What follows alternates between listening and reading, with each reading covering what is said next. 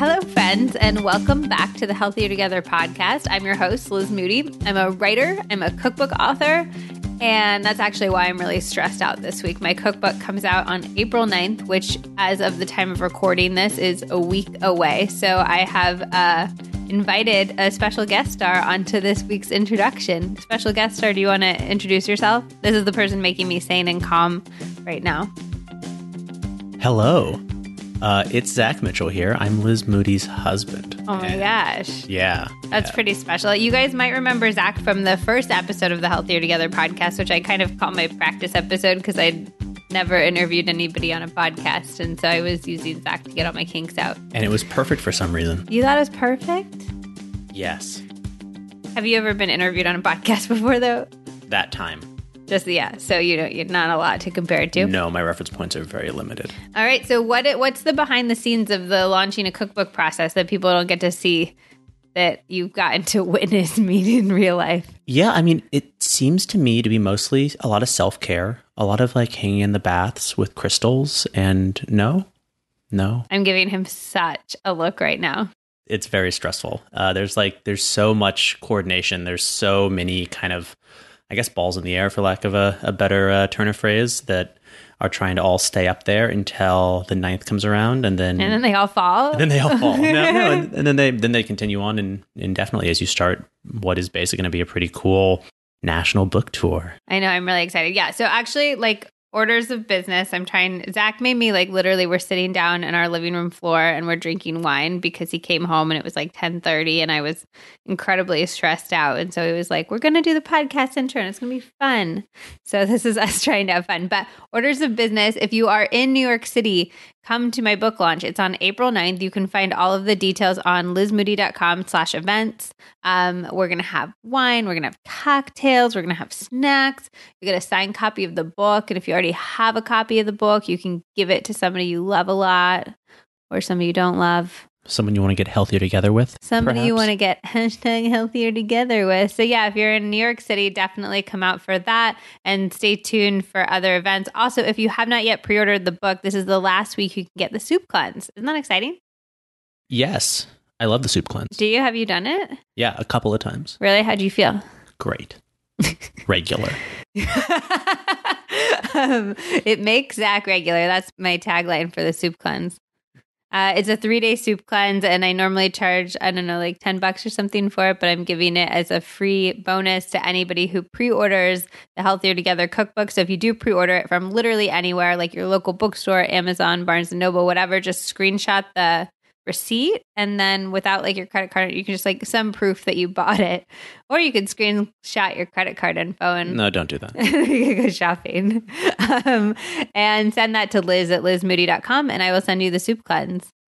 Yeah, do it. anything else to say zach? Do you know anything about our guest today? You were kind of listening to that uh, the episode as i was playing it earlier to go over it. Yeah, I'm really excited about actually listening to it from the start. I listened to it the last quarter and a lot of like a lot of cool tips, a lot So of it's- Ayurvedic tips. it's ayurveda yeah do you know about ayurveda what I are your thoughts like on ayurveda Dal. you like dal and I know that I shouldn't be exclusively smothering ghee on myself as a solution to everything Well, now. that's what Sahara Rose taught you. Yeah. yeah. So today's guest is Sahara Rose, and she is one of the world's leading Ayurveda experts. I love her. She's such a cool person, and she's really bringing Ayurveda into the modern age. She wrote The Idiot's Guide to Ayurveda, and she also wrote a cookbook called Eat, Feel Fresh, which is really a fabulous cookbook. And uh, she has a podcast called The Higher Self Podcast. You can find her at I Am Sahara Rose on the internet and also on Instagram. Have you, do you know your dosha? Absolutely not. No, not at all. I have no. I kn- what? She explains what your dosha is in this episode, but essentially, we're all born with all three doshas, which I didn't actually know. And then your doshas get out of balance. So I think when you're feeling like anxious, as I often am, your vata is out of balance. And then if you feel like lethargic and tired, sometimes your other doshas are out of balance. Do you ever feel like you're lethargic and tired? Oh yeah. Or sometimes there's one I thought that was you where she was, it's the dosha where you're like, why aren't other people getting this stuff done? I'm getting all this stuff done. Why isn't everybody else like up on my level getting stuff done? That's like your kapha out of balance, I think. So I've been sitting here this whole time trying to make a joke about your dosha being a dosa, And here we are. Did you come up with one? No, that's it. That's the whole thing. You love dosas. I do love and they're very similar words. I love dosas so much. Dosas are like chickpea pancakes, uh, crepes, like chickpea crepes. And I'm obsessed with them. I think they're the yummiest thing ever. So on this episode, it wasn't a good joke though. No. No, that wasn't a great joke. Um, drink more wine. On this episode of the podcast, we talk about so many things. So I really like I have a lot of questions about Ayurveda and particularly like what's valid and what's not and what's validated by modern science and what's not. And so I kind of grilled Sahara for lack of a better word. I was like, "Wait, why do you think this?" and "What about this thing?" And I was kind of contrarian, but she dealt with it rather well, I think. Um, so if you ever have any questions about Ayurveda or what's legit, I guess, and what's bullshit, I get into that with her. Also, we talk about her life story and how she lost her period at one point and she was fainting and just had a total health crisis. And then she found Ayurveda and basically turned everything around, which is a pretty incredible story. And then we also talk, she's Sahara's like really a super hustler, which I found super inspiring. You know, I just left my full time job to lean into my own brand. And she worked a full time job very, very briefly, but she's kind of leaned into having her own brand. And we talk a lot about the business of having your own brand and how to make money on it very specifically. I ask her very specific questions. And we also talk about how her whole life path was completely against what her parents thought her life path was going to be, which I thought was you actually probably really relate to that, don't you, Zach? You know, my parents have been very, very supportive uh, of my life path, but in general are sometimes confused as to what I do uh, because I work in technology. you work in technology. And I just think it is interesting when you feel like your parents sort of have one vision of what your life should be. And then you have to be, that's not what my life, I'm thinking particularly about with you like moving away from California. Oh, well, those are just big lifestyle decisions, and They it's, are. Yeah, it's hard, and it's hard to square what what your loved ones have have in mind for you with what you need to do for yourself. Yeah, I think it is. And I think it's hard to listen to your own voice sometimes because you have so many other voices in your head telling you what's right and what's wrong. And Sahara's done a really incredible job. She's a first generation person. Her parents are from Iran. And so they worked so hard to give her the life that she had. And then I think that it felt really intense and hard to move away from that. And so I found that to be an incredibly fascinating story. And then she also talks about advice detoxes, which I love. Do you feel like you're a person who asks people for advice a lot or no? I feel like I do a ton. I feel like I'm often in the state of giving advice that I feel like I'm not remotely qualified in giving. But do you like, if you're going to send an email, will you send it to people to read before you send it? You do that to me sometimes, but I feel like not as much as I do to you. I love close reading other people's things and as such if somebody else loves doing it too then I will give it to them but very few people are like really interested in reading my emails. First of all, I'm sorry. Yeah. I don't think I would want to read them. It's rough. yeah. Tom if you're out there, thanks. Um, but I do think it's interesting because I'm always more minds in the room, the better and stuff. But it's interesting the idea that you're not honing your own muscles when you're doing that, and you're not Mm. honing your own sort of instincts and advice. So I find that fascinating. Anyways, I feel like we should get into the episode. Um, if you guys like Zach being here for my intros, or if you guys want another, I guess it's not a solo episode, it's kind of like a duo episode, but like a healthier together, the OG, the Zach and Liz, let me know on Instagram. I'm at Liz Moody. Also, check my Instagram because, as always, Um, I'll do a giveaway with this episode. I think I'm going to give away Sahara's new book, which is Eat Feel Fresh. It's this amazing modernized Ayurvedic cookbook, and I love it. So go over to at Liz Moody and you can enter to win that. Yeah, I think that's it actually. Let's do it. Let's do it. Here's the podcast with Sahara Rose. I hope you guys love it. All right, Sahara, welcome to the podcast. Oh, thank you for having me. It's a pleasure. I want to ask first, I've always wondered, is Sahara Rose your real name? It is not. My actual name was Sarah. So similar to Sahara, Sarah. And you're, it's so funny. I've never been asked this on a podcast before. Um, but when I was living in Bali, I was going through a lot of kind of spiritual awakening. And I realized that I've never resonated with my name. And it always felt like it was this name given because in English, my name is Persian, but in English schools, they just call me Sarah. And I just never felt like a Sarah. Felt so like basic and ordinary and just like not me. And in Bali, like no in offense if your name is Sarah. Right. but it just it wasn't vibrating. And in Bali a lot of people choose their own names. So I'm friends with like Phoenix and like Kali and like, you know, all these people. Like in Balinese culture or people No, who kind like of the go to kind of- Bali on yeah. a spiritual okay. this that spiritual Ubud Bali community. And I was at first I was like, I can't change my name. Like I can't do that. And then I was in a breathwork session and it came through this like memory. I don't know if it was a memory I made up or a memory that actually happened in a past life, but that I was this belly dancer in this harem and I was so suppressed and I wasn't able to share my beauty, my radiance, my sensuality. I was just stuck. And it was very kind of symptomatic of where I was in my life at this time. And I remember just like seeing like this vast desert of nothingness and a rose growing through it. And that rose was the opportunity, the beauty that exists in this vast nothingness. And the name Sahara Rose just came through. So now does your friend your friend's family, does everybody call you Sahara? Everyone calls me Sahara. Yeah. My last name, Kitabi, actually means author in Farsi.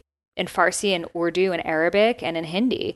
Um, so my like ancestors were actually the first authors in the Persian Empire, and no one has been an author like since then. So I keep my last name Kitabi on the books, but yeah, my mom and stuff they still still call me Sarah, but most people, friends and stuff, call me Sahara. like your So- fiance and stuff calls you Sahara. He actually calls me Sarah too because oh, because when I met it's him, almost like an intimate intimate thing. Because when I met him, I was for some reason I was telling you I met him on Bumble literally, and for some reason when he asked me, he's like, "Oh, Sahara, your real name?" I just want to be like, "No, I want you to really know the real me." Where it's like other guys that I don't give a shit about, I'm like, "Yeah, sure, call me Sahara."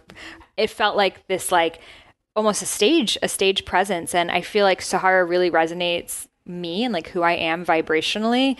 Um, but Sahara is like the the child me. it's almost like a pet name. Yeah. At this point, that's interesting. I'm so fascinated. I changed my name. I was born Carrie Ann Elizabeth Moody, and then I go by. I changed my name to Liz when I was 13, and I kind of regret it because I feel like I could have gone more creative. You know what I mean? I like Liz. Liz resonates for me so much more than Carrie Ann, but I'm always I find names fascinating. You're like, why not go with rainbow or butterfly I or thought something? about blueberry, Yeah. like very seriously. I see that for but a lot of Yeah. people were like, "You got to do something that is related to." I don't know, but I like Liz more. But I just think names are fascinating. There's a bunch of psych- psychological studies that show that you're more likely to do something. If my last name is Moody and my dad is a psychologist, and my sister is studying to become a psychologist, or it, like you do the thing of your name because it's familiar and something, which is really interesting with the writer thing that you said. Yeah. I think that's fascinating. Yeah, because it was never something that I was told to like go be a writer, but it was just came through. Maybe I just kept hearing the word kitab, kitab. That was like my subconscious was like, write books. That's so interesting. Okay, so you've lived what I would consider. I like to think of my podcast as like the I'll have what she's having podcast, and I really like what you're having. You've lived a very brave and exciting and different life, and I want to figure out sort of like where that started. So you grew up in Boston, mm-hmm. and did you know when did you sort of make this first big leap away from sort of a traditional life path? Yeah, I mean, I was always a weird kid for sure. That was always the word people would use to describe me. Well, when I was 12, I started practicing yoga. And from practicing yoga, I started to learn more about consciousness and I started to read books of people by Deepak Chopra. Then, when I was about 15, I begged my parents to let me go volunteer at a prison in Costa Rica. So I, I lived in a prison and I was like helping the children of the inmates. How did you even know that that was like a thing to I do? would go on this website called idealist.org that still exists and it has volunteer opportunities around the world. So I would find, then from there, I found another volunteer opportunity in Vietnam and Thailand and another one in Nicaragua. And I- did you want to do these just because you had a sense of the inequality of the world or to have adventures, different, like what was the impetus? I always knew that this life was for helping others. That was a thing I knew for sure. I'm like, this life is not for me. This life is for me to be in service. And I always looked up to people like Mother Teresa and Gandhi. And I was like, always looking for, okay, how can I be the most of service person as, as possible? So that's what made me want to volunteer and just like immersing myself in another culture and living with the local people, like sleeping on the floor with them, working in the rice fields, all of it. I just I just wanted to be there. I didn't want this life to be easy, which is a weird thing to say. And then I was going to sign up for the Peace Corps and dip. I was like, I'm out of Before this. college or anything? I wanted to not go to college and, Okay. and join the Peace Corps, and my parents were so scared because my mom is was a refugee, and she's like, I escaped a war, and so From you could, yeah, from Iran, like literally left Iran on her feet, walked through Turkey, hitchhiked to Bulgaria, got asylum in the U.S. Um, and then my dad went to like MIT and is freaking like rocket scientist, pretty much. Um, like so a they're literal rocket scientist. like literally has three PhDs from MIT. His three PhD. Oh my yeah. god! So they're like, no, be safe, be educated. We like did all these things so you could be here, and you're trying to go to like Zimbabwe. I'm like, First gen thing though is it's a it's a lot of weight. I have a number of friends and they did go the more traditional doctor lawyer path because they felt like they owed that to their parents. So it is Totally. a brave thing unto itself, and I imagine a very hard thing to say. No, that's not for me. it's so hard, and it's a constant back and forth grapple because, yeah, looking back on it, I'm like, oh yeah, I just dipped to Zimbabwe, but like actually, there's a lot of uh, feeling guilty, like, and feeling bad, and feeling like, am I taking this for granted? Because the projection that you're getting back is like, oh, because you had it so easy, you're trying to make it hard, but we had it so hard, and we now know how important and how incredible it is to have security. And I wasn't valuing security. Now I know that it's like Maslow's hierarchy. It's like when you don't have your safety and your basic needs met, that's all you want. You from the needs you want your wants. From wants you go for self-actualization. And we here in the US or developed countries are fortunate enough to have those basics needs met that we're going after self-actualization which doesn't make sense for someone, you know, in a refugee camp they're not like let me follow my purpose. They're like how can I live until tomorrow? So, did you end up doing Peace Corps? No. So instead, I decided I would become an international human rights lawyer because that would be the way for me to still help people in different countries, but in a professional way. So I got into GW and I went to their international relations program and started doing a lot of NGO work. And then from working in those NGOs, I saw this is not how I want to operate. It was so bureaucratic. It was so raising money for the next fundraiser and the next fundraiser and like kissing people's ass. And I wanted to be interacting with people and helping them. And during this time, that's when my health problems started. So it started with really poor digestion. And from there, I tried to go raw vegan. Then the whole raw vegan Were thing. you living in America or were you living in like some crazy part of the world when all of that happened? I was living in Boston and I started traveling back and forth to India a lot. So it happened really in Boston, eating a lot of raw foods, not realizing that those raw foods were the wrong things for me to eat there, like pineapple and coconut water for every meal in Antarctica. And the digestive problems started, start to feel really cold all the time, start to feel really like faint. I'd actually faint. My blood pressure would drop. I stopped getting my period six months, a year, two years. and you were raw vegan at this point? Yes, yeah. Two years went by, didn't get my period at all. I went to so many different kinds of doctors. I had really, I couldn't sleep at night. I had really bad insomnia. I had really bad anxiety. Um, all of these issues were happening, and I couldn't figure out the reason why. The gastroenterologist is like, you have IBS. The endocrinologist, you have hypothalamic amenorrhea, which is basically your brain is telling your body it's not safe to have its period. Because why? So they say that they don't know. Now I could tell you that one, it was related to me not eating warm and grounding enough foods. Two, it was related to me not knowing what I was doing with my life and that mental projection. And three, when you're not digesting food, you're not actually taking in the nutrients that you would need to have a healthy baby. So it's blocking you from getting pregnant because that baby would have been, been malnourished. So even though I was eating, I was chronically malnourished. Um, and from that understanding, I started to learn more about holistic. I tried every diet you can imagine. I became vegetarian when I was like 15. I even stopped that. I tried any, anything I could, and nothing was really working. And when I was I was volunteering in India teaching health and sanitation in the slums of Delhi and I decided, okay, while I'm here I'll just visit the Ayurvedic doctor. I had heard of Ayurveda, but I didn't really know what it was. And can you speak a little bit to, I think in America, Ayurveda is viewed very differently than it's viewed in India. Can you speak a little bit to how it's viewed in India? Yeah, so Ayurveda is the world's oldest health system, and it's the sister science of yoga based off of mind body balance. So, Ayurveda is sort of this like incredible school, source of knowledge that encompasses science, philosophy, lifestyle, nutrition, self care, meditative practices. All of this goes under Ayurveda. The word literally means knowledge of life. So, in order to be healthy, you must have full knowledge of all areas of your life. So, there's Ayurveda in terms of self care and panchakarma and the spa. Then there's Ayurveda in terms of surgery, like actual the first ever recorded surgeries, chikitsa comes from Ayurveda. Traditional Chinese medicine was based off of Ayurveda. So it started 5,000 years ago in northern India, but it spread throughout the Silk Road because there was so much trade. So in year like 680, Chinese scholars came, turned into Chinese medicine, moved to Egypt, moved to Greece, became what we now know as herbology. So they are basically the first people ever to realize that we can use foods and herbs to heal our bodies and that our mental state is a reflection of our physical state. And is it viewed in India today as sort of how we would view wellness and more woo woo stuff here, or is it viewed as like something that a normal businessman who doesn't believe in any of that stuff would go see an Ayurvedic practitioner? Yeah, it's interesting because in a lot of Indians are practicing Ayurveda, but they don't know. So if you ask a typical Indian, oh, do you know about Ayurveda? They're like, yeah, like my grandma does it. Like, yeah, I use an Ayurvedic cream.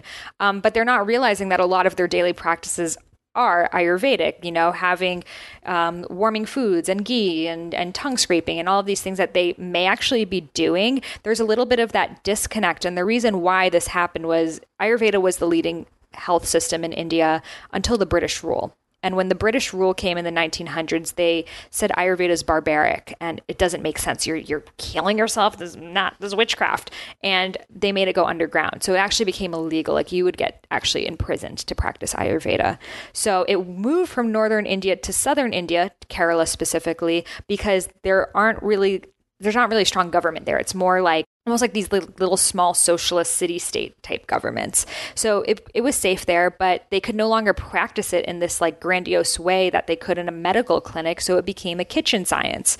So, oh, I have an eye infection. What can I do? Mm, ghee. Oh, I have this. What can I do? Oh, turmeric. It's just like whatever you could have, you were using. So now Ayurveda is almost like the one that we're doing now is not the original Ayurveda because the original Ay- Ayurveda had a lot more complexities because it was what we went to. It was like the doctor was Ayurvedic, whereas now it's more of self care, nutrition, things that you can do yourself in your everyday home. However, now there are clinics in India that do Ayurvedic practices, but they're not the mainstream. The mainstream is now Western medicine and Ayurveda. That's so interesting. Okay, so you were in India and you decided to go to one of those clinics. Mm-hmm. And what did they do to you differently than a Western clinic would have? Well, the moment she saw me, she's, oh, beta, beta, which means daughter. She's like, oh, you too pretty to never have baby. I'm like, what? How does she know that I don't get my period. And she knew without me saying anything that my body was infertile, that I was at risk of Alzheimer's because I wasn't getting nutrients in my head, and also a risk of osteoporosis. And I was constantly getting injured at this point, constantly fainting, constantly forgetting things, no sex drive at all. So, pretty much, I was going into perimenopause, which is when your body's going into menopause when you're not supposed to. And later on got confirmed with blood tests, I had zero estrogen and zero testosterone in my system. Straight up was not creating hormones at this point. Why? Because I'm following the wrong diet for my body and because I'm not in alignment with my truth. This is how much it's interconnected because those are the only two things I changed and I've never had those problems again. Wow. And that's been confirmed like via blood test and all of that too. Via blood test that now my after I found out about this, I felt so understood. She told me things that I didn't even know about myself. Is she just looking at you or what is when you go into the clinic is she like touching like what is she doing to diagnose you so yeah so in ayurveda the first thing that we can tell is just your your face there's face reading involved so she's reading my face she's taking my pulse from the pulse you can tell kind of the type of the dosha of the pulse and the vitality of the person. And then a trained one can even tell specific imbalances. She's looking at your tongue, which we see a lot in Chinese medicine, which is a Ayurvedic thing. And then you also do a questionnaire. So from that questionnaire, you're able to see the patterns. And mine was like vata, just all the vata. And I had heard of Ayurveda, heard of Vata, but it, I didn't realize like anxiety, insomnia, cracking joints, digestive problems, constipation, bloating, gas, low period, low sex drive, like dry skin, dry hair, dry hair falling out. Like I didn't realize all of these. Pro- I thought those are just my problems, not that they're all like under one category. So I'm like, oh my god, I need to learn everything about this. But at the same time, her approach was so old school and just my science head was like, that doesn't make sense. What in what way? What would she like? Yeah. So I was plant based and I still don't really eat ghee. I still like my books don't have ghee in them. I prefer to use sesame oil or plant based oils. And she's like, pretty much just drink cups of ghee for every meal and eat all the khichdi always, like forever. Um, never can eat anything raw again, not even a raw fruit. 100% cooked. Everything has to be cooked immediately and consumed right after. I can't use the refrigerator at all. I can't meal prep, anything like that. A lot of different herbs and spices that I have to hand, um, like use a mortar and pestle to to hand do. Like they can't even be previously ground before. The meal prep thing is interesting to me. Actually, I went to an Ayurvedic like place in LA. Yeah. Um, that a lot of celebrities go to, and the woman there told me that you can never eat leftover food in Ayurveda because it's lost all of its like agni. Is that right? Yeah. Um, Agni is digestion, but it's Um, lost. It's its like, like it's like vitality. Yeah. Yeah. Prana. Yeah. So she told me all that. I'm like, okay, I'll try. And, you know, in India, even it was hard for me to do, let alone when I'm coming back to Boston, being a college student, like, no way can I do this. But I really wanted to follow the Ayurvedic approach. And there were also things that, so I decided I'd sign up for Ayurveda school, just learn everything about it. I signed up for this school, Ayurvedic nutrition and cooking. And In I, Boston. no, in, in India. India. Yeah, in India. And while I was learning that, I was just like, okay, well, how does this work with what I'm learning in science? And where did things that line up? And a lot of the things line up. For example, I had studied sports nutrition before. So endomorph, ectomorph, mesomorph. It's essentially vata, pitta, kapha. Endomorph is kapha, mesomorph is pitta, ectomorph is vata. Oh, that's interesting. Yeah. So seeing those parallels, we're seeing 70 to 90% of serotonin is in the gut. We're seeing, you know, that people who are taking high quality probiotics, their autism spectrum is decreasing. So we're seeing this mind body connection. We're proving it with science. But some of the things, like, for example, if you're making something called palak paneer, it's like a spinach stew. Um, if you're cooking the spinach for like hours on end and then you're blending it, like, really are the nutrients of the spinach still left? Like, right. Especially stuff like vitamin C, which goes away with cooking almost completely. Exactly. So I really longed for an approach that could take the best of Ayurveda and the best of modern nutritional science. And I'm looking for books, looking for everything, and there's really nothing. And kind of was like, I guess I'm going to have to figure this out and, and do it. And I'm like, okay, I don't even know about this. I have all my own health problems. Like, who am I? But I figured I'd just put it on my blog. Like, whatever, five people would read it. And that's how this whole thing started. So that was in college? I was in college, yeah. Wow. Okay. So let's do your health first and then we'll do sort of the blog side and business. Let's start with the the vata pitta kapha thing. Mm-hmm. You said all of those were vata symptoms. Does that I think there's a lot of confusion about whether like I am a vata, I am a kapha, I am a pitta, or whether we're all just people and we go through phases of vataness or pittaness or kaphaness. Can you explain that a little bit? Yeah, so the word dosha means energy, and we're all a combination of these three energies vata, pitta, kapha, and they reflect the elements. So vata, mostly air, pitta, mostly fire, kapha, mostly earth. Um, we're each born with a unique set of these three. So you may have been born primarily pitta, secondarily vata, lastly kapha, or whatever combination. But you always have all three. So like you might be You 70, always have all 20 three. and 10, but you always have all three. Yes, there are some people who are like super, super vata and like hardly any kapha. There's some people like mine are actually pretty close, the ones that I was born with. Okay. Um, so some people may be even totally equal. That's about 10% of people. It's called sama agni, but most people it's like a combination. That's pretty much your DNA. Okay. But then in life, you have your diet, your lifestyle, stress, all of these things that can knock our doshas off balance. And that's called our Vikruti, the dosha constitution that we have today.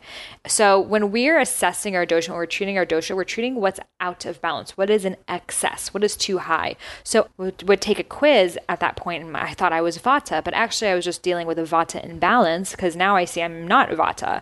I and Vata imbalance is the most common imbalance. I imagine, particularly like in the modern Totally. Western world where we're very productivity focused and all of that types of stuff. Yeah. So Vata is air energy. So if you think about qualities of the air, it's quick, it's ever changing, it's moving, it goes from one thing to the next. So the multitasking and qualities in air and food. You know, food that's cold, rough, dry, smoothies, salads, kale chips, granola bars. Pretty much think about I would say what we deem as a healthy diet. Like you wake up and you drink a cold smoothie and then you have a cold salad and then you have some cold snacks and you eat cold leftovers. It's all vata. And then you're multitasking and all of this increases vata. Traveling so much increases vata. We're just ungrounded. So vata in the mind. So we're born with different constitutions. So vata in the mind when it's balanced, it's creativity. It's being eccentric. It's thinking outside the box. So if you think about someone who's really airy they're like coming up with ideas and they dress cool and they're stylish and they have like an edge to them. But then when the air gets excess those thoughts can turn into a tornado. And that's the mm. anxiety and the overthinking and the insomnia and not being able to turn off So if you're born though with your vata at like 80%, are you just destined to be anxious and insomniac it's, forever? it's m- no it's just more likely that that's what the symptom when you're out of balance is going to be Okay. so someone when they're vata out of balance they're going to start noticing those things a pitta out of balance probably won't notice that okay. Yeah. That's interesting. so different imbalances will show up in different ways so some people anxiety is like their go-to when they're off some people it's anger some people it's sadness and these are the different doshas is sadness pitta and kapha, sadness is kapha anger is pitta Okay. And how do you know what you're born with since it's all been messed up so much just by us living our lives? the best way is to actually work with an ayurvedic doctor who can take your pulse Okay. That's the best way to really know. Um, someone who really does a great job. Otherwise, you know, there's facial reading from the shape of your face, like people, but it's not 100% because people with rounder faces, like myself, that's a kapha face. So, round face, full lips, um, big eyes, good skin, thick hair, baby like features. Think, I don't know, Miranda Kerr or Oprah, like that type of skin, that type of face. That's kapha. Pitta faces, it's like angular. Think Madonna. It's strong jawline. Mm. Their bodies, they're muscular, they're fit. They have this competitive edge to them. Think, yeah, Jennifer Aniston, Brad Pitt. Jennifer Garner. Yeah, totally. Then Vata, they tend to have like longer, gaunter faces, long. They're sometimes really tall, sometimes really short. They tend to be on like one side of the spectrum, but like lean, thin. Think Steve Jobs, Keira Knightley, Natalie Portman, Ashton Kutcher. What, based on my face, what would you say that I am? So you look like kind of a pitta, like pitta kapha to me. Okay. Um, but you may have the vata imbalance. So what's interesting is the face is not 100% because your body structure may be different. Another way to tell is this wrist um, kind of ass- assessment, I like to say. Put your hand around your wrist, and if you have a lot of, and this is to test your skeletal structure, but if you have a lot of space, um, that's more of a vata skeletal structure. If it's like kind of just normal, maybe a little bit of space, it's like more pitta. If maybe your fingers can't really touch, that's kapha. So I'm kapha. Okay, so yeah, that's a kapha skeletal structure right there. So I yeah. also have tiny baby hands. Like, Yeah, kaphas kaphas are like babies. they they you know, if you think about a child, we're highest in kapha as children because we're literally creating like the stepping stone of who we are. So we're we have baby fat and we have round cute faces and we get like colds and phlegms and mucus and, and sinus issues. These are all imbalances of kapha. Yeah, can you just talk quickly about common a few common imbalances and then what um, imbalance for Ayurveda that would sort of map to? Yes. So for Vata, mentally, it's insomnia, anxiety, physically, bloating, gas, constipation. Think of the air, excess wind, being cold, frigid, rough skin. Um, eczema oftentimes is Vata related. Pitta, it's fire. So it's when you're on point, you're disciplined, structured, you know what you want, you're goal oriented. They're the kind of people who are like, I'm going to do this and and they really go for it. The other side of that is sometimes life doesn't give you what you want. And sometimes you may really want something, you set up your manifestation sheet on it and your roadblocks on how you're going to get there, but it doesn't happen. And that's when pitta, when out of balance, can show up as frustration, anger, impatience, being like, why don't people care as much as I do? Why aren't people going as fast as I am? Why Are there people- physical symptoms for pitta too, like anxiety or bloating or stuff like that? Yeah, if that's out so so the physical symptoms of the pitta would be heat, excess heat in the system. So heat in we call your digestion like your agni, your fire. So excess heat in the stomach would be hyperacidity. So heartburn, inflammation, ulcers. And then heat in the system is irritation, inflammation, rosacea, hives, rashes, being really sensitive, sensitive to food, sensitive to skin. Um, the acne, these are all signs. And just feeling hot, sweaty, if your sweat has a really strong, pungent smell, um, that's also related to having a pitta imbalance. Then kapha, the, the mental imbalances, when balanced, you're calm, supported, loving, caring, just like that earthy energy. Again, think Oprah. But when out of balance, it could be longing for the past, stuck, resistant, depressed. Um, because think of the earth. Like the earth moves slowly and things are slow to change. So you could get really stuck in your routine and not want to change it up. And mm. s- the most important thing for them is stimulation and trying new things, as well as in the body, feeling stuck, heavy, weight, gaining weight especially people who are born with a lot of kapha tend to gain weight in their hips, thighs, lower body. Oh yeah. No, I'm Like- like, all those things. Yeah. So for kaphas physically can also lead to mucus. So anything that's related to mucus like sinus infections, etc. Even hypothyroidism is a, a long-term imbalance of kapha. So think anything that's stuck, heavy, dense, sluggish. For pitta think inflamed, angry, on edge. For vata think overwhelmed, scattered.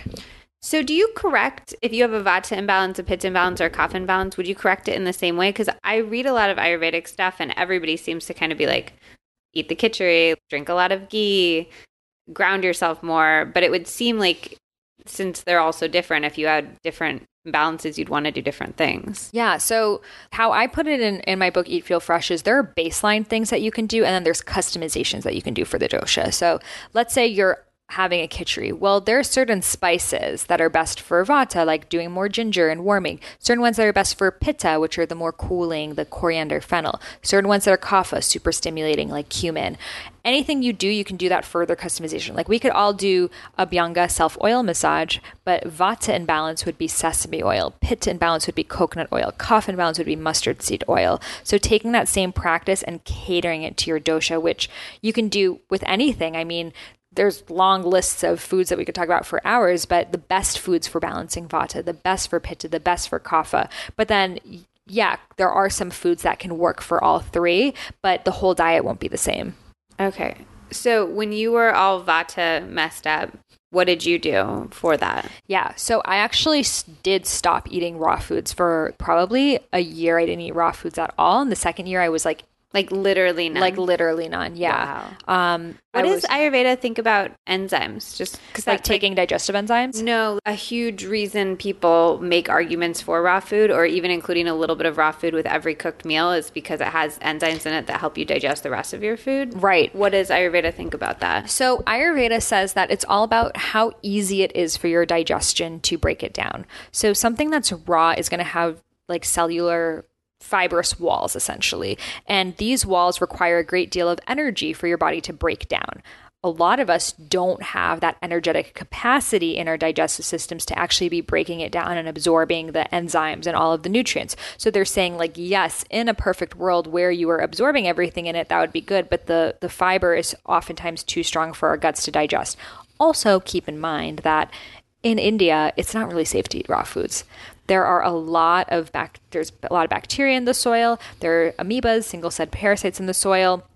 In ancient Ayurvedic times, there were not refrigerators. You could not properly Right. store your food. So everything had to be really cooked with spices, and you have to eat it immediately because you can't safely store it. Right. So I think that's one of the big things that I talk about in Eat Feel Fresh that needs to change because, hello, if you don't have a refrigerator or a safe way to store your food, of course your suggestions are going to be different. So I do think that there is a safe way to eat raw foods, and I do eat raw foods now. But I notice if I just came home from being cold all day, no, I'm not going to eat a salad. But if I'm feeling like it's a summer day and I'm like hot, or if I'm talking and podcasting my pittas up, that's what I want.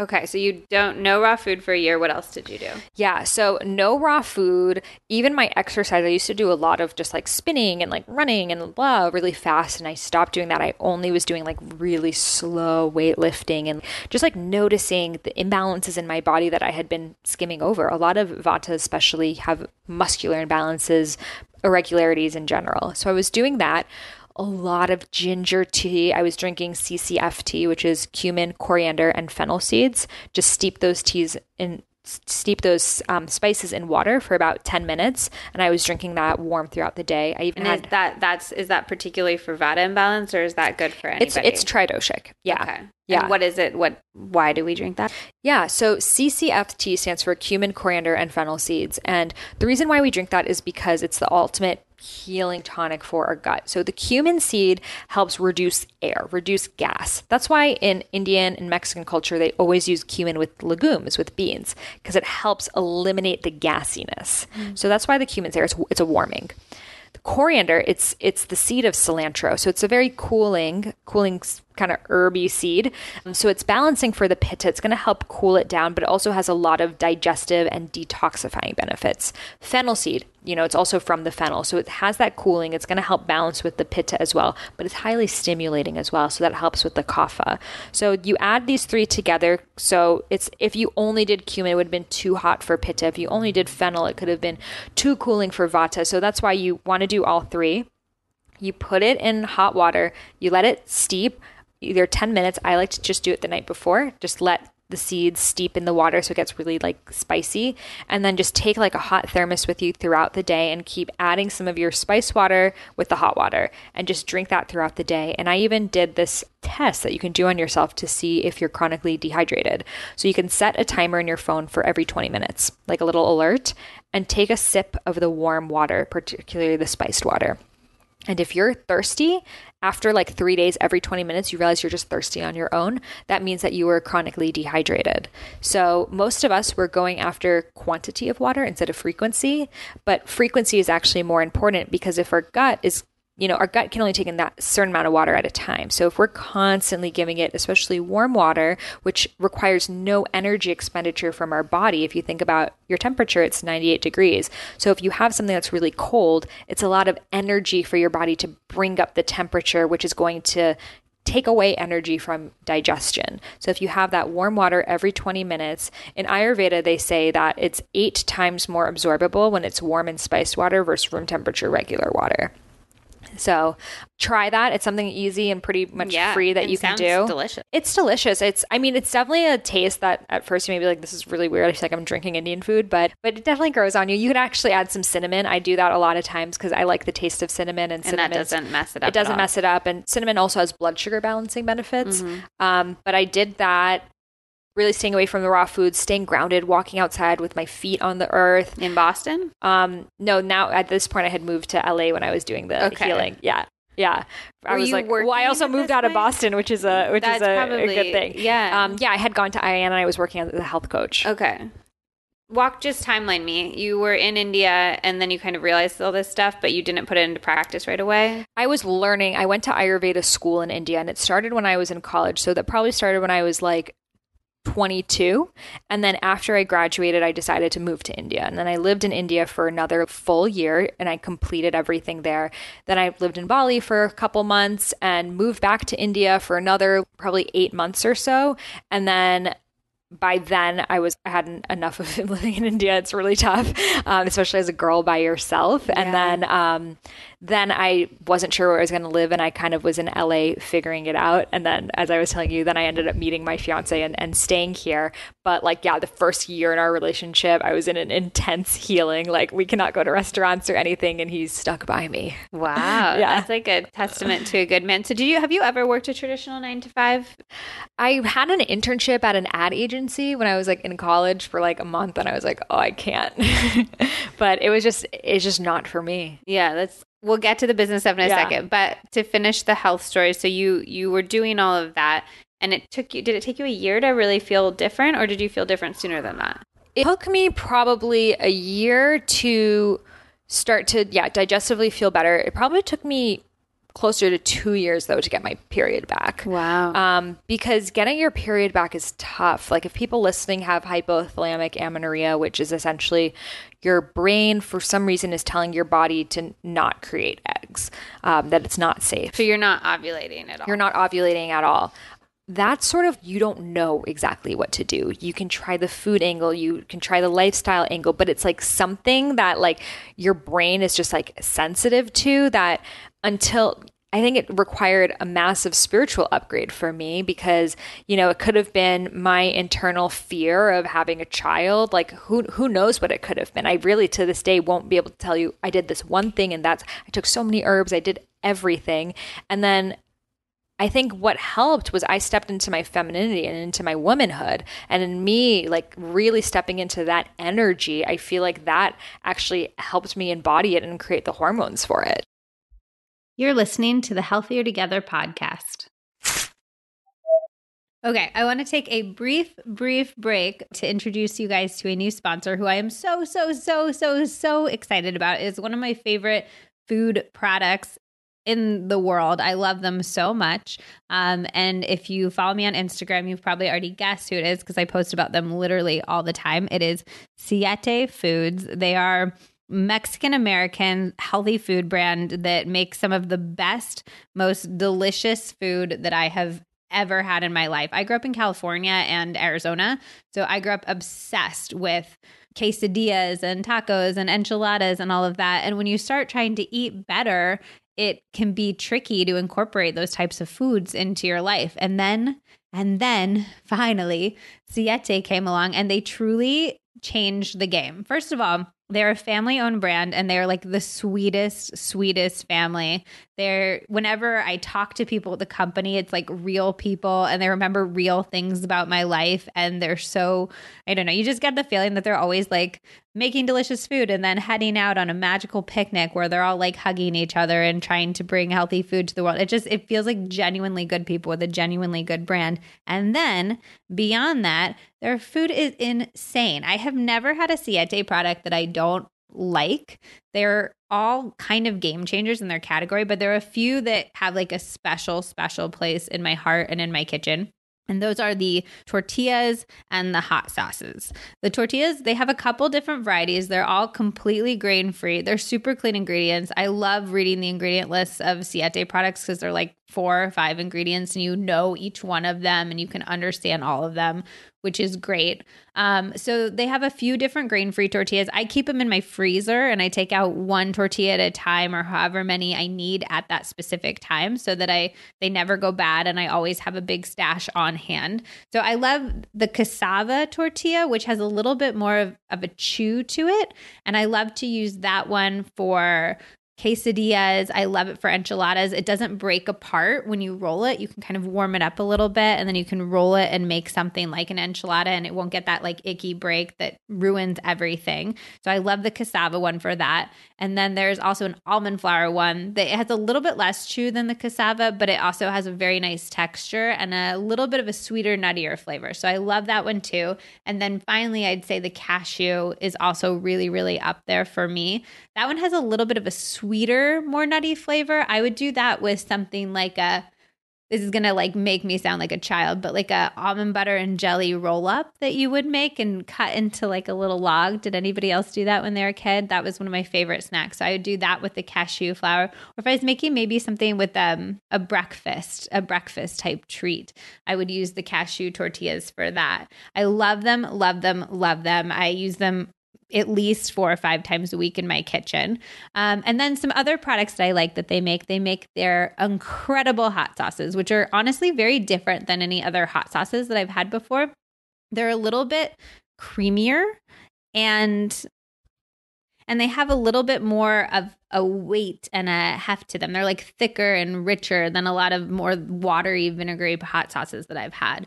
My favorite one is the habanero, which is the orange one, which has an incredible ingredient list. It is like I'm just going to read it to you guys because it honestly impresses me so much. It's like water and apple cider vinegar and avocado oil, but then there's like golden beets in it and carrots and flax seeds. And I'm just like, what is happening? And then garlic and habanero and chia seeds and turmeric. And I'm just like, this is incredible. It's such a good hot sauce. It's not too spicy. None of their hot sauces are crazy, like I'm dying, I can't breathe spicy, but they're all I'd say they're more flavorful. And I really like that because when you're cooking, you don't want to just be bombarded with heat.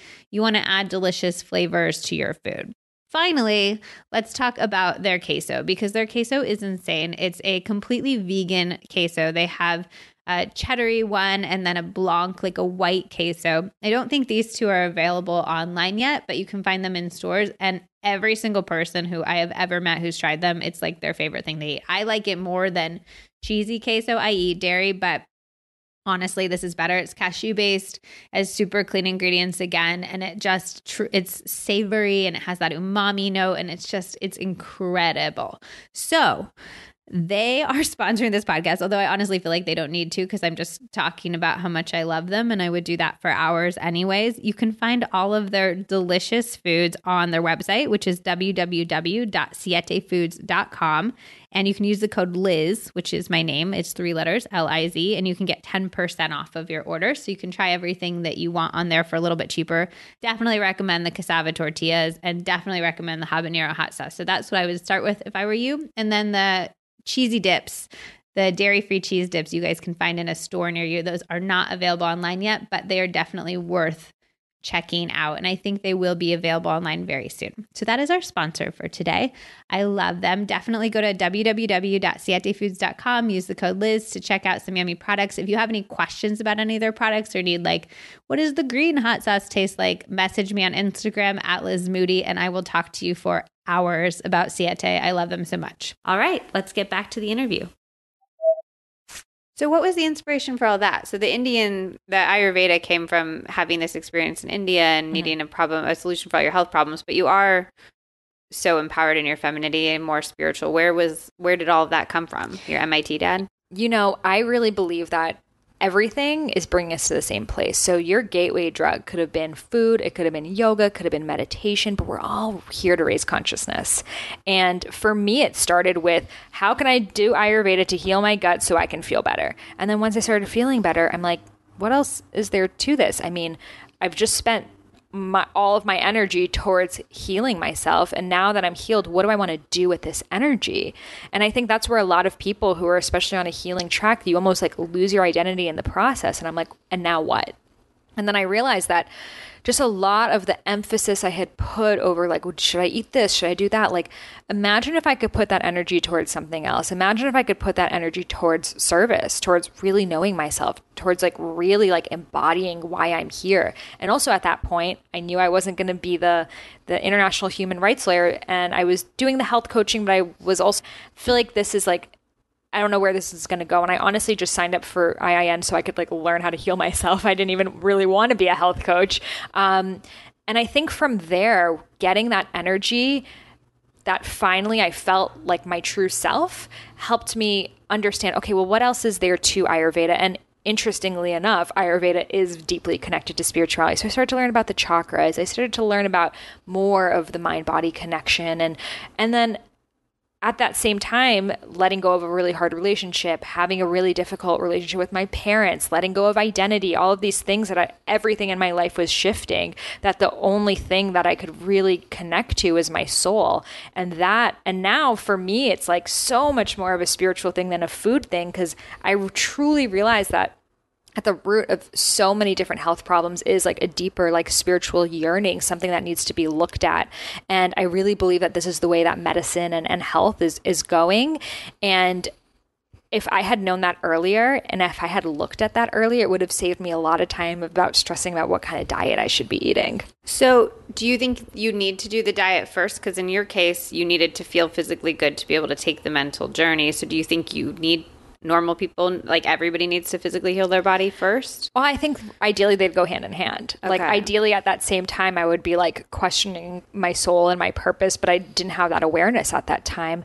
I don't think that we can like eat junk food and like think good thoughts and we're to be fine. I think it, it's both. Like we have this physical body. We're here on this planet. Like there are actual things but at the same time it's it's not just the physical. So super pragmatically speaking what did you do to bring your brain and to the next level and go on this spiritual journey?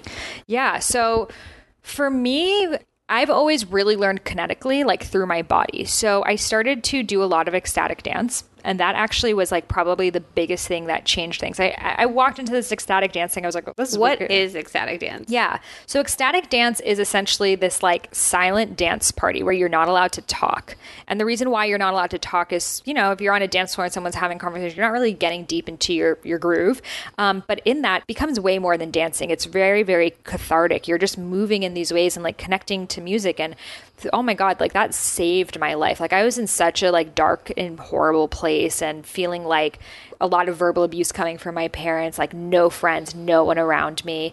And just having that church it was church for me that i could go to and like dance and cry and move and shake and just like release and is everybody doing that everyone is doing that everybody's yeah. like crying and dancing i mean not everyone's that? crying. Some people are hysterically laughing. Some people are moaning. Some people are rolling on the floor. What kind of music is it? Like 80s it's everything. There could be an 80s song. There could be a world song. There could be a, a twerk song. There could be everything. But it's more like instrumental kind of music okay. than like not really like your top 40 and you didn't feel feel weird or embarrassing at all the first time you went? The first time I felt like I I mean, the first a lot of times I felt like I was like kind of doing choreography. I was like doing like dance moves, you know, because it's like at a dance, you're still used to perform. And I was actually a dancer growing up, so I'm used to like performing. But you know, you quickly just realize like no one is watching you, and it's just here for yourself. And that really helped me connect deeper to my body. And then from there, I started to learn more about kinesiology and like how we store trauma and about the womb. And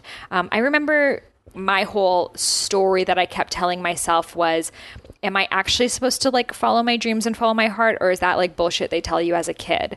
Because as a kid I'm told that and now that I'm doing that I'm considered a failure to my family. So I remember this one woman she she just brought that on. She was like is that story really true? It's the work of Byron Katie, which I highly recommend for people and I was like story true? Like I hadn't even thought about that stuff yet. And then from there just like following okay what does that mean what what is the work by byron katie and then so many different avenues so it was like really like an eat pray love experience of trying different things and seeing what worked for me but for me it was always going back to the body and the body's wisdom so, what were a few other things that worked for you, even in the sense of the body or the mind? Yeah. So, I met this woman there who she taught African dance and this thing called Five Elements Dance, which is like a shamanic dance activation. And in that, you dance the elements, which is funny because Ayurveda is about the elements too. So I kind of manifested this crazy African woman and I started to train under her. I had no real money. I'm like health coaching, but like barely making it to survive in Bali. So I'm like, I'll just be your like apprentice and do things for you to like take your program. So I did that and in that i mean it's so much about like how do you con- connect to the fire within you? And i was realizing i was really lacking in that fire. So you're literally dancing to like tribal music and you're shaking and people are screaming and how does that feel? Or the water really flow and like touching people and like, that was another area like how do i really feel like connecting to strangers? I felt like i was always don't talk to strangers, don't make eye contact, don't look at people, um, and that, and like the air, which is like your ideas, and so like dancing those, and I created something called dance your doshas, which is like literally da- dancing them, and so the that body work really helped me. I think also stepping away from what I was used to, stepping you away from my routine and my everyday and the people around me and having that space to think for myself. I remember like going back to just like my my beliefs, things I'm told and I'm like, do I really want to still believe in that anymore? For example, if you like a guy, play hard to get. And I'm like, really? Does that make sense? Because all I'm going to attract are people who want to pursue people who are ignoring them. Like all of this stuff like that, I was just rethinking, having the space, and then deciding, like, what do I want to do moving forward?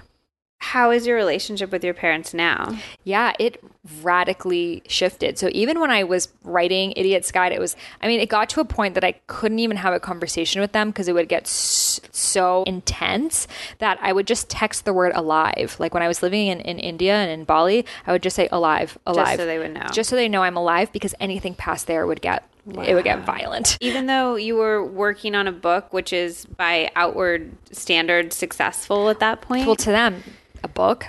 Who are you to write a book? You don't have a who's paying you to write this book? You think you're going to be an author? Do you know how many people want to be authors out there? You're going to be another starving artist. That was the dialogue. And I had never met an author in my life. I had never seen anyone that does it. Everyone around me is like a dentist. So, like, I guess that's actually what I'm supposed to do.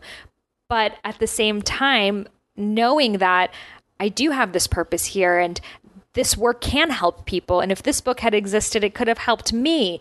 But how am I going to get paid for it? And then that's how the money thing really started with me, too, which I love talking about now because I thought that you either have the things you like to do or you do the things that make money. But I, I thought like very, very few people got to do to do both. Um, and then finally I finished writing this book, which I was gonna self-publish and and that was the Idiot's Guide? No, it was called Eat Right for Your Mind Body Type. Okay. And and then when I was done, I was like, I I wish I could see this book in Barnes and Nobles on shelves, but like I don't even know how to how to do that. Um, and then I just started to I had just kind of moved to LA and I started to try to network, which we were just talking about, which was so awkward for me. I would literally go on like meetup.com and be like, entrepreneur meetup and like show up and be like, hey, I'm like an author. Do you have a book deal? No. Like, you know, and I would just talk to strangers and I would meet one friend and then somehow make another. And I eventually met a friend who had a book deal and she connected me to her literary agent. And the agent sent the book out to like 30 publishers. They all said, no, no one cares about Ayurveda. You're too young. This isn't going to happen. How old were you? 23, 24. Yeah. So they were like, mm, this is not going to happen. And then serendipitously or not, that same literary agent got approached by Penguin Random House because they were looking for someone to write the official Idiot's Guide to Ayurveda. And she was like, Well, I know this one girl, but I don't know if you're going to be digging it. And they're like, uh, I don't really know. They so this is part of the Idiot's Guide series, and normally you have six months to write a book. They had someone who four months in, it was too much work, and she quit. She didn't turn anything in, so they needed someone to start to finish to write like a 400 page textbook in, in two months. In, in two months, yeah. Wow. So so they were like, okay, well, if she were to write a table of contents, what would it be? You have a week to do it. And they gave me the old table of contents that she had written. They're like, you can edit it if you want. And I literally just totally scrapped that, wrote an entirely new one, like super detailed because I just knew like this is my chance. Like maybe this can go somewhere. So, and I sent it back to them the next day. They're like, okay, if you were to write the first chapter, what would it be? I literally went to Barnes and Nobles. I probably read 40 idiots guides like to understand their tone because it's very specific style and then i stayed up that whole night i wrote that first chapter and i sent it back and then two days later i was hired and then I was like, oh shit, now this really sucks because now I have to write a whole new Ayurveda book and I can't repeat how I even worded anything because of copyright stuff. And I'm trying to make my modern Ayurvedic book happen, not this idiot's guidebook. So I actually just screwed myself up even more. And but it was a book that would be in Barnes and Noble and also instantly establishes you in such as such an expert in Ayurveda. Right. So that's why I was like, okay, I have to do it, but how am I going to explain Ayurveda again without repeating myself? And then that was even harder. It's way harder to write a book that you're like trying to like not give your all to. And then I realized like, what if I die next year? What if it's the last thing everyone's going to read from me? So I'm just going to give it my all. And I did.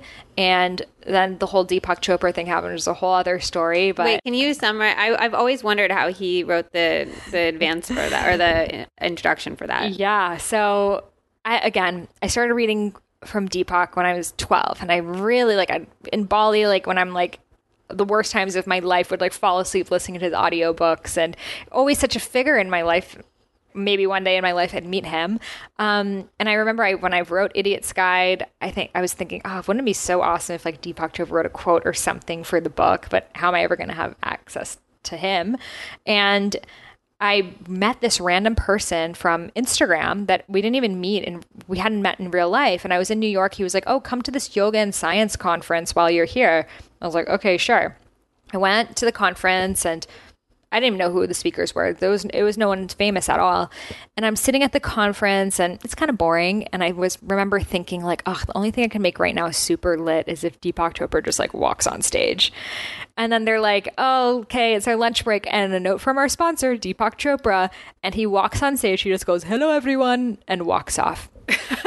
I'm in a crowd of a thousand people. And I knew this is probably the only time in my life I'm going to see Deepak Chopra in person. Granted, he's like 10,000 feet away. Um, so I need to just walk up to him right now. And something greater than me, I still don't even know how, I walked through that crowd of a thousand people up the stairs onto stage and I just stood next to him and he's having a conversation with someone. And I'm just staring at him. I'm like, holy shit, that's Deepak Chopra. Holy shit, that's Deepak Chopra. And he like looks at me. He's like, hey. I'm like, hey, Dr. Chopra, I'm your biggest fan.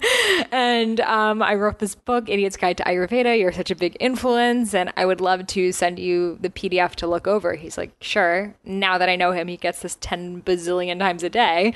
And he gives me his email, and I'm like, whoa, I got Deepak's email. And it was literally, it wasn't like an assistant. It was like literally Deepak's email. Well, I didn't know because it was a kind of weird email. So I was like, I don't know. It, it didn't have his name. It was like a very random thing with numbers and stuff. And I was like, okay but I no part of me even thought could this be right. a fake. I was like, for sure, I got his email. Yeah. Like, yes, maybe that helped too. I was like super the, on the positive about it. And then I remember thinking, okay, how am I going to write him an email to write a quote for my book, considering it's going to print on Tuesday and it's Saturday? So he's going to have to read the book and somehow decide he wants to write a quote for oh it. Oh my God. And he met me for one minute and probably is going to remember by the time I email him. So what okay. did you say in the email?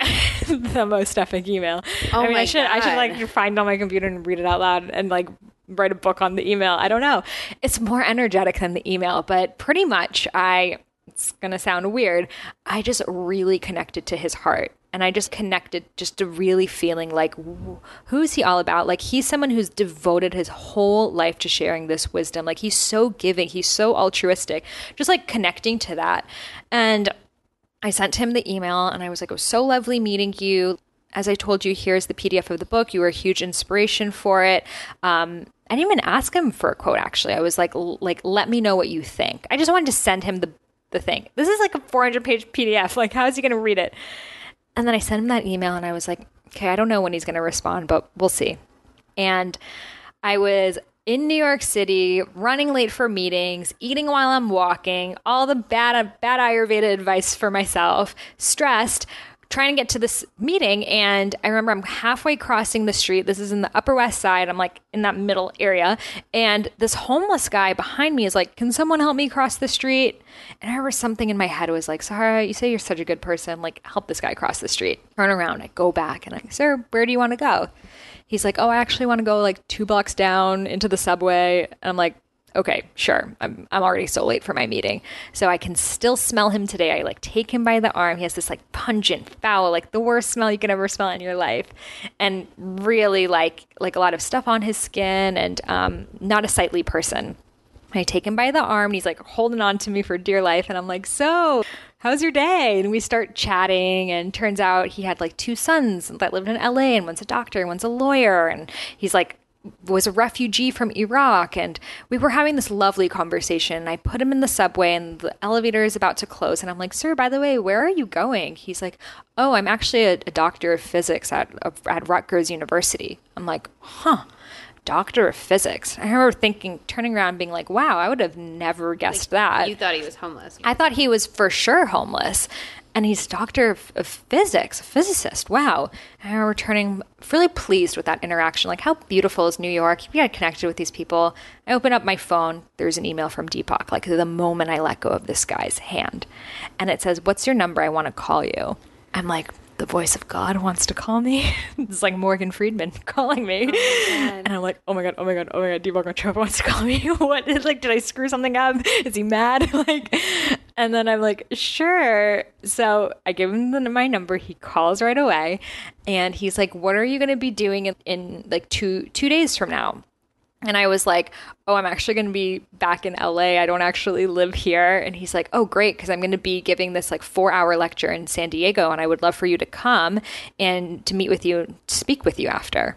I'm like, okay. So I literally like fly back to LA. I'm like emailing the publisher. I'm like, hold the book, hold the book, hold I'm the sure book. they were happy to. For no, no, no, they were like, we're not holding the book. Like we have things. Like they were like, you don't need a foreword from. Like you don't understand how much I fought to get this in, in the book. Like that's why I'm like, oh god, this publishing industry needs to change. Yeah, Um, agree. but yeah, so I come back to LA, I drive down to San Diego, and there I am sitting in front of him as he's giving a four hour lecture. I'm just like shaking in the crowd, even being this like close in proximity to him. It's like for how people felt about the Beatles, probably. And after he like walks off stage, just points at me, he's like, You, come on. I'm like, okay. So we go into this like meeting room with a couple of people that work with him, and they just start asking me all these questions, like, why were you at the yoga and science event? Where'd you go to college? How old are you? Da-da-da-da-da. Ask me so, like interrogation, and I'm like, "Da- da- I actually wasn't even invited to the conference. A friend from Instagram invited me. Like, yeah. Um, and then they're like, Deepak's like, I went through your book and I absolutely love it. I love how you made Ayurveda really simple and are keep in mind at this point, I had also been blogging about Ayurveda. I had also been sharing about Ayurveda. It wasn't because when I share this, I want people to know it's not just luck, it's also preparation. So I had come up with this book, but then also the work of the universe connected me with him. And he's like, I love this book so much. I would love to write the foreword of it and share this book and have you on faculty of Jaya, which is his organization um, and and just like have you on part of the team and collaborate with you we love what you're doing and i was like what and we took an instagram video which is like still on on both of our instagrams i think and i was like so nervous and even at that point my my blog name was still eat feel fresh i wasn't even going by sahara rose yet and so many things shifted. So we ended up doing a 31 day challenge together, which like the only challenge of other one he's done is with Oprah. And um, yeah, we ended up filming like this whole thing together. And he wrote the foreword now of Eat Feel Fresh also, and we're buddies. And I've seen him like bajillion times now. And like Is he different at all behind? The, do you get his he is different sense of the man? literally the nicest person ever. I've never met someone who's just so kind and so caring and like l- just a want. He's super kapha, like he's pitta kapha, but I think like now he's especially kapha. He's 74 years old now, so he's just like 100% in service, and like that's not a facade. That's actually who he is. And how much did it change your career to be affiliated with him? You know, considering that was my first book, and I don't know what it would have been like had I not had his endorsement, but I definitely think that it does help because when someone sees, you know, for me, another really big thing that I was doing energetically when this whole process was happening was I was taking myself out of the equation. I was like, why do I want Deepak Chopra to write a quote for my book? Because this is going to help other people believe in Ayurveda because they believe in him. So if they see that he's involved, then they're going to trust this more. And this doesn't have to do with either of us. This has to do with the work reaching more people. And my approach to manifestation is doing exactly that because the universe is benevolent. The universe wants what is best for all. So if we can pose this as what is going to uplift all people, I truly believe in that then that will happen. Um, so has it changed my career? I'm sure people look at the book a different way because he's involved, but at the end of the day, it's a freaking good book and it's the best-selling Ayurveda book globally that ever has been. And it's brought so many people like hundreds of people have become ayurvedic practitioners are now like living these ayurvedic li- lives because the book was made in this modern way so the exact things that they said were my issues that i'm too young too modern too this too that i believe are the exact things that have made the book successful So did you was that a pay for play or did you get an advance and royalties that book? No, they gave me an advance in royalties. It was a small advance. I mean, granted, I didn't even know I would have probably written it for free, um, but it was like a advance in royalties. So are you? Does that fund much of your lifestyle these days since it's the best selling? Honestly, like publishing is not a lucrative thing. Like I make one dollar a copy off each book. So let's say it's like what sixty thousand copies a year. It's like okay, that that's like one thing, but that's not my whole whole life personally at least not in la it's not going to pay for your whole life um, so for me and i talk about this super super openly but i believe your book is like your business card and it's like what you put out there and but it's how you choose to monetize it, which is actually what's going to make your income. So I've created a 12 week program, my Eat Right for Your Mind Body Type program, and have a bunch of different Wait, programs. it's Eat Right for so it's based on that. I turned book that book oh and I turned God. it into a 12 week program. That's so full circle. yeah, I and love that. and my blog, which was Eat Feel Fresh since like the raw vegan days, your is is, my new book. Yeah. that's oh my gosh, I love how that's all. It's that's a great testament to even if you don't feel like the stuff you're doing matters or you feel like it's like a failure now, it can come back around later and be like a huge success. 100% yeah. So with that and and it is and now like with that eat right for your mind body type when people like review my podcast i just like send them that book because it's not published anywhere that i'm it's like a gift for them. So i believe that anytime you put your love and energy into something you're going to reap the rewards. It may not be immediate but it will happen eventually So how did you know how to make money off of your own brand? Yeah, it was really h- hard for me because I didn't have that business background. I've never taken a finance or business course in my life. Um, but I knew it was, I had to figure this out. Otherwise, I'm going to have to become a real estate agent, which was like what my parents were trying to force me into. Even though I would have been the worst real estate agent of all time, I'd be like, you know, you should probably move to Bali, but buy this house. yeah. So I'm like, okay, if I want to do this full time, I need to figure out how to monetize it, even though it feels really heavy and stuck and weird and ugh. So I started to learn about online courses and I would watch YouTube videos, I would just Google things, and I learned first of all like that an online course can be the most monetizable if you record it in advance. I'm like, well, I don't really have money for a whole like videography. It's literally me in front of my laptop. So it's me in front of my freaking laptop talking. Sometimes the sun sets in the videos and I'm still talking. But the program, it's all about the content, you know? And I think that we overthink things. We think that it has to be perfect and beautiful and this and that. And it's like, no, it's about the content. So um, I used a platform called Teachable, which I, I like. And even when I didn't even have the money because it's like $39 a month, but you can even use it for free if you give like 5% or something of your fees. So it's something everyone can do. And just upload it, it's done for you. So I use Teachable, and my course is still on that. Then from there, I started a Candida course, which I just did as emails. So it was like a weekly YouTube live webinar that people would get sent and they could ask me questions on, and then I would email it to them after. And how much are these types of That, that was 99 and it was like a 4 week course and each week I would send them a new like meal plan with um, different herbs to take for candida specifically. The Eat Right for Your Mind Body Type program is 285 and it's 12 week program with meal plans, grocery shopping lists, like tons of videos and resources, like everything you need to know about pretty much living an Ayurvedic lifestyle. Um, and then I would just start testing different things. Like, you know, I did one called the Abundance Mindset Masterclass, which I just wanted to do something that was really affordable. So I just made that $20. And it's a video all about abundance and mindset and a webinar. And then it leads into a program, which is about how to create passive income in your business and how to build business funnels. Um, so I've done so many different kinds of programs, and it's really exciting for me now to help other people figure out how to make money in their brands because I realize that's what's keeping people from doing it full time. Which one of those is the most lucrative? Mm, the most lucrative probably has been my abundance mindset masterclass. And that's the cheapest one. it's It the starts cheapest. It starts and then- cheapest, and there's the upsell. But I think why it's the most profitable is because people tend to sign up for courses more if it's business related. I have found.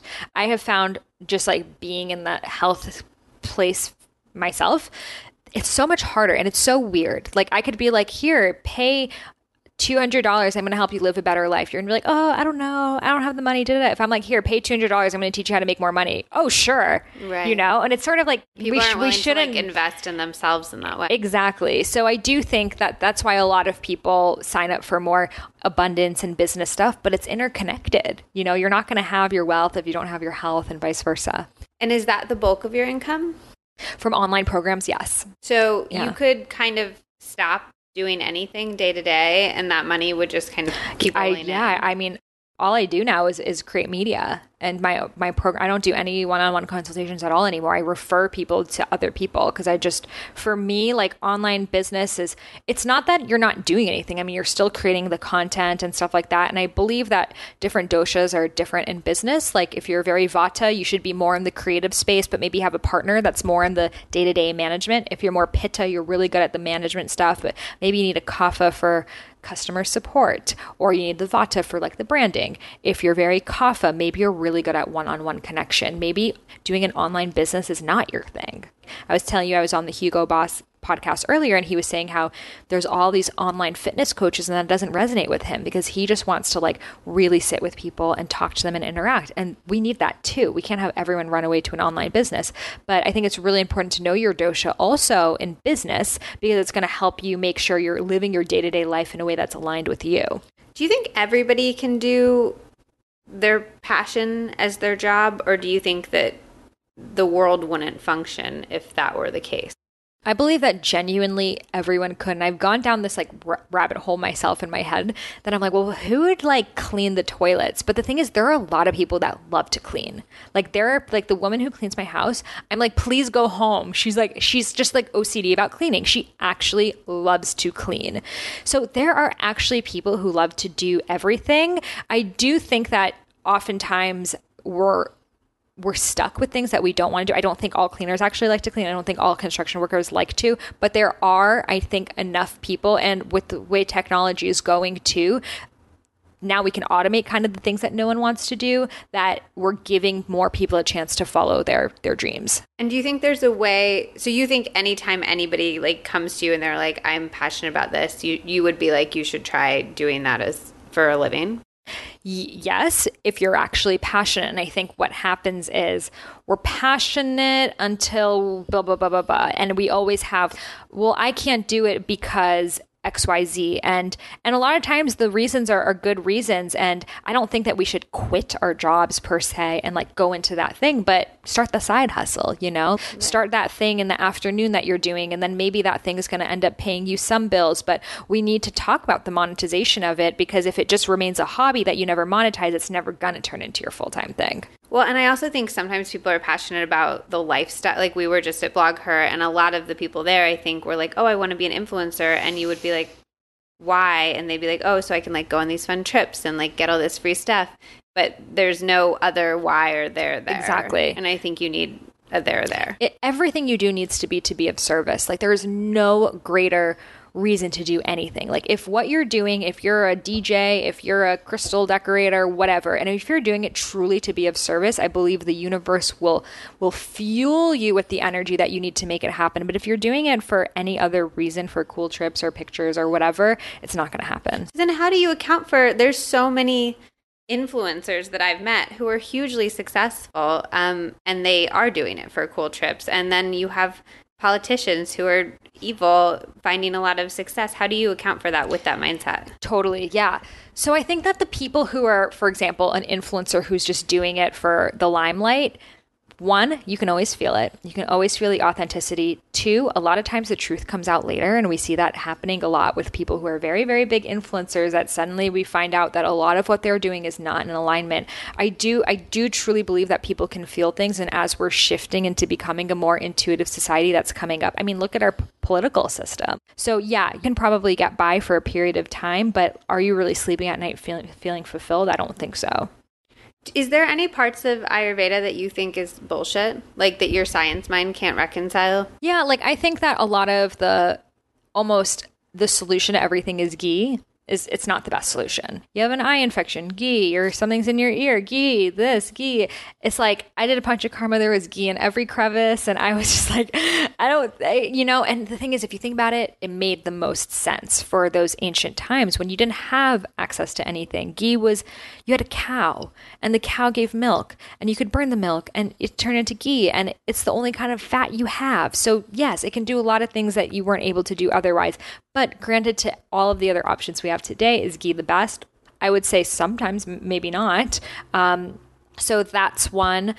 In terms of like, you know, the great thing about Ayurveda, Ayurveda is it's not like a radical system. It is very what take it what you want like tongue scraping i don't think there's anything wrong like oil pulling like these things all have real benefits to it i think the only way that it can become harmful is if you start to think of ayurveda as one specific way and a lot of people who don't truly understand Ayurveda look at Ayurveda is just kitchery and just this and just that, whereas Ayurveda is a living and breathing science that has always been changing and is still changing. It's differently practiced in North India, South India, Singapore, everywhere. So, what is it to say that now it shouldn't be changing either? So, sometimes I receive feedback, criticism from people being like, she's modernizing it. She's saying we don't have to use ghee for everything. What's wrong with her? And it's like, you're not truly understanding what Ayurveda is. We're such a different population than we were 5,000 years ago, even 50 years ago. So we have to account for the fact that there's more toxins in our food, that we're, we're on the go, that our stress levels are higher. We're, we're different people. In ancient Ayurvedic times, even 100 years ago, even today in India, they're farmers. So no wonder they're going to say, like, don't, don't stress yourself out. Don't exercise too much. Just sit yoga is just sitting and breathing. Now we're sedentary. We need to sweat and move because that's not part of our lifestyle. So I do believe in looking at everything from today's lens. It's just, I think it's scary because when something's been going on for thousands of years, we're like, oh, we trust it. And when you try to change it, people are like, well, who are you to change it? Right.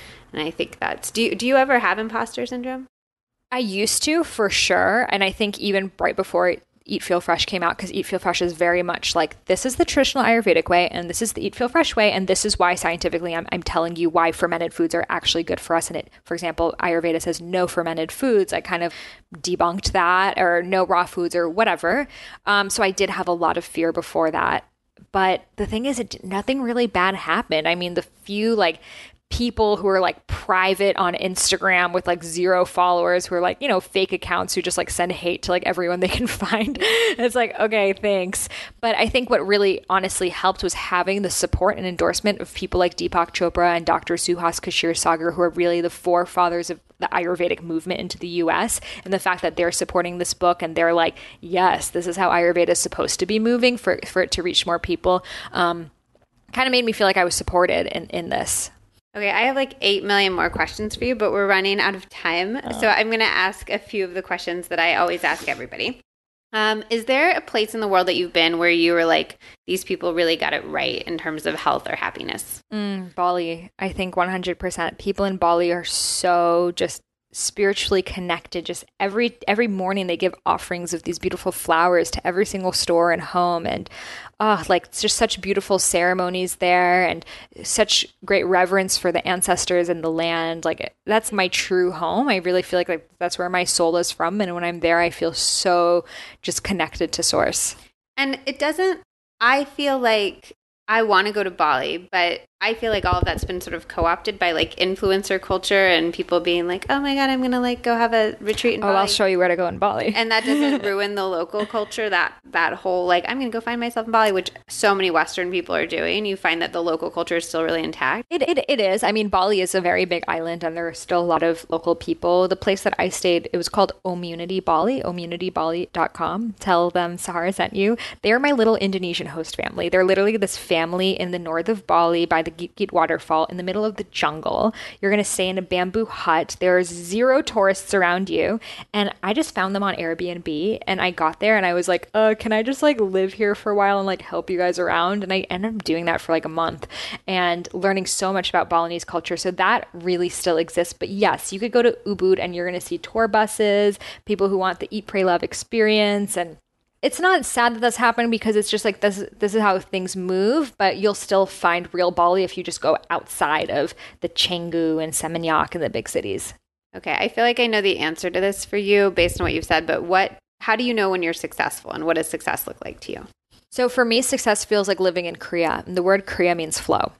So in Vedic spirituality, we're each born with our dharma, which is our life purpose. And it's not just one purpose, it's like a beautiful morph of different purposes our color, our wave, or our, our instrument.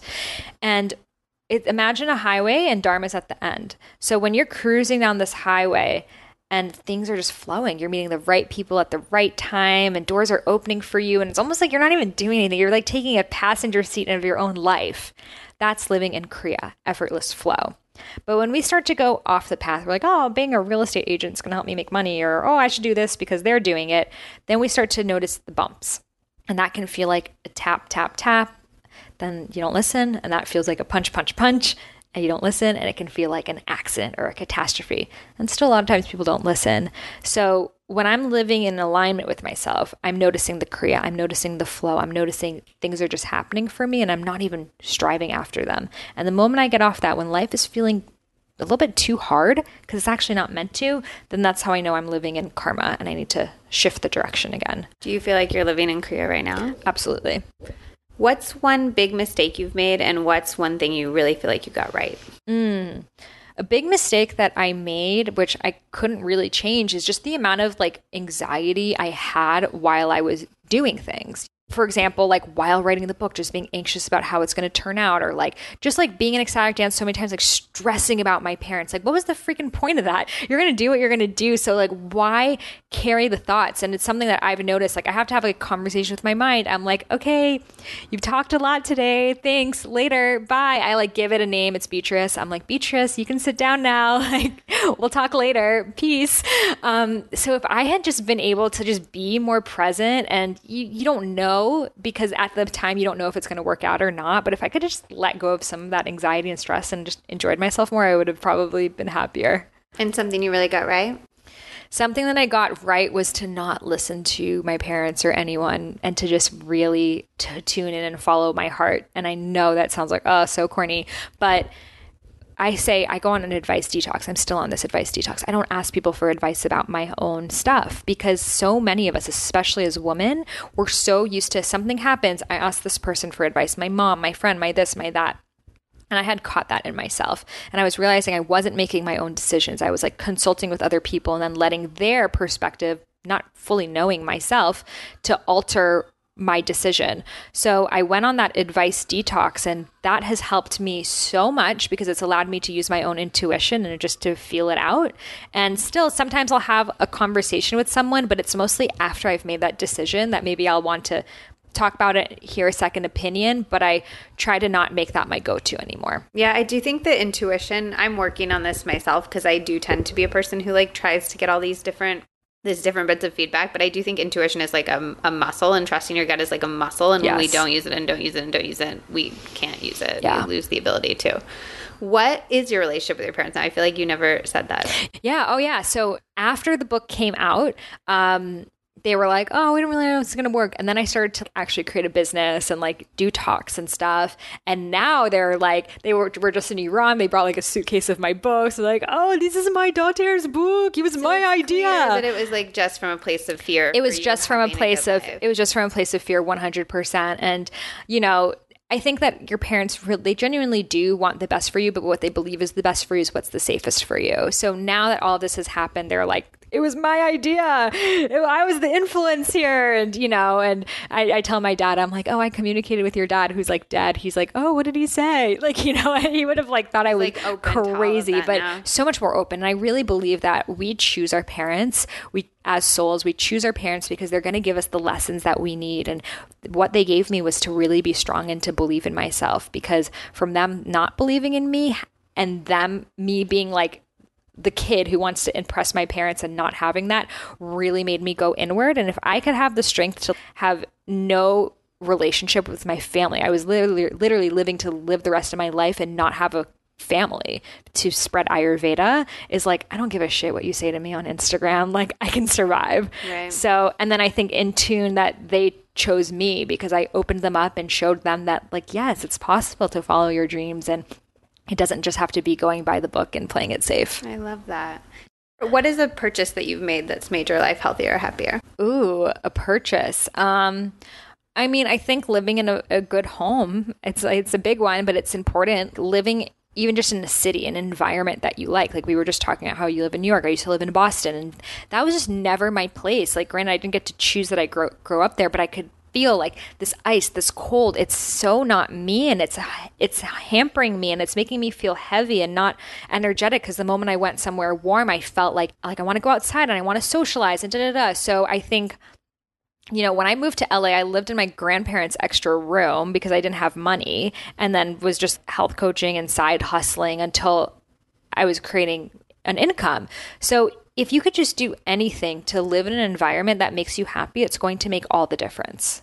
I do think it's interesting. I've moved a lot and I always have this notion that like I'll be a different person if if I'm in a different place, but then I also feel we live in a culture where everybody is moving all the time and trying to sort of be different people and that's one of the reasons that we lose community which is so so important mm-hmm. to our lives when you moved to LA was it hard to and also you were moving around so much before that. How did you create a community? Yeah. Well moving to la was probably the hardest because when i was in bali and in india they're, they're small places and it was pretty easy to find a community there. You just got a couple ecstatic dances and there they are. Um, but it was very transient too. A lot of people coming in and out and a lot of people coming there with real problems that they were escaping from too. And that's when i was like i can't live the rest of my life here. Then coming to la everyone's in their car. Everyone had earphones on. I'm like how am i going to talk to anyone. Um, so that's why I, I, resorted to going on the com and just go on Eventbrite, search for things that I would like to do. Did I'd you go make real friends from that. I would go to the most random meetups. I'd go to like shaman meetup, and we'd be in like someone's backyard, like around a fire, and it's all like six year old women and me, and I'd make friends with them. Yeah, that's literally how I created my community of just me showing up at random places. That's amazing. I love yeah. that. Well, Sahara, this has been really extraordinary. I really feel like I could talk to you for like four more hours, but I'm going to stop it here. Thank you so much for chatting with me today. Oh, thank you so much for having me. It's been a pleasure. Oh my gosh, that was quite an episode. She just packed in so much information. What do you think, Zach? It was amazing. Uh, I loved the story of how she hustled Deepak Chopra to write her intro. I know it's such like a. I love it because it's like a hustling story meets a the universe has your backstory, mm-hmm. and it mm-hmm. just like shows you can know, go after what you want in life. And I love what she talked about about being in the flow or when she's not in the flow too. And I feel like that story perfectly exemplified that. Um, as always, if you guys love this episode, please, please leave it a rating or a review on iTunes. It really helps other people find the podcast or wherever you listen to podcasts. I don't care if it's anywhere that allows ratings and reviews. Please rate and review it there. And also, if you liked it, share with a friend who you think would be interested in Ayurveda, or is maybe trying to start their own business, or somebody who's been experiencing health problems that were similar to Sahara's. I love the idea of the Healthier Together podcast building community, both online with all of you guys here. And I love talking to you, but I also love the idea of it taking it offline and you guys can listen to the podcast and then have a coffee and tea together and talk about what you took away from it. I just think that that warms my little old heart. And if you guys want to get together offline with me, again, my book launch is on April 9th in New York City. You can find out information about it at lizmoody.com slash events. I would love to come and see you and give you a big old squeeze and sign your book. So definitely if you're in the New York area, come and hang out there and check the events page if you're anywhere else because I'm going to be having events all over the country. My book tour is extensive. It's LA, Seattle, Portland, Chicago, blah, blah, blah, like all over. So definitely check out the events page and keep checking it to see if I'll be coming to a city near you because I would love to give you a hug. And that's all I have for tonight. Next time I see you, my book will be launched, which is crazy. Oh my gosh, that was quite an episode. She just packed in so much information. What do you think, Zach? It was amazing. Uh, I loved the story of how she hustled Deepak Chopra to write her intro. I know it's such like a. I love it because it's like a hustling story meets a the universe has your backstory, mm-hmm. and it mm-hmm. just like shows you can know, go after what you want in life. And I love what she talked about about being in the flow or when she's not in the flow too. And I feel like that story perfectly exemplified that. Um, as always, if you guys love this episode, please, please leave it a rating or a review on iTunes. It really helps other people find the podcast or wherever you listen to podcasts. I don't care if it's anywhere that allows ratings and reviews. Please rate and review it there. And also, if you liked it, share with a friend who you think would be interested in Ayurveda, is maybe trying to start their own business, or somebody who's been experiencing health problems that were similar to Sahara's. I love the idea of the Healthier Together podcast building community, both online with all of you guys here. And I love talking to you, but I also love the idea of it taking it offline and you guys can listen to the podcast and then have a coffee and tea together and talk about what you took away from it. I just think that that warms my little old heart. And if you guys want to get together offline with me, again, my book launch is on April 9th in New York City. You can find out information about it at lizmoody.com slash events. I would love to come and see you and give you a big old squeeze and sign your book. So definitely if you're in the New York area, come and hang out there and check the events page if you're anywhere else because I'm going to be having events all over the country. My book tour is extensive. It's LA, Seattle, Portland, Chicago, blah, blah, blah, like all over. So definitely check out the events page and keep checking it to see if I'll be coming to a city near you because I would love to give you a hug and that's all I have for tonight. Next time I see you, my book will be launched, which is crazy. Um, have a great rest of your day, your night, your week. I love you guys. Bye.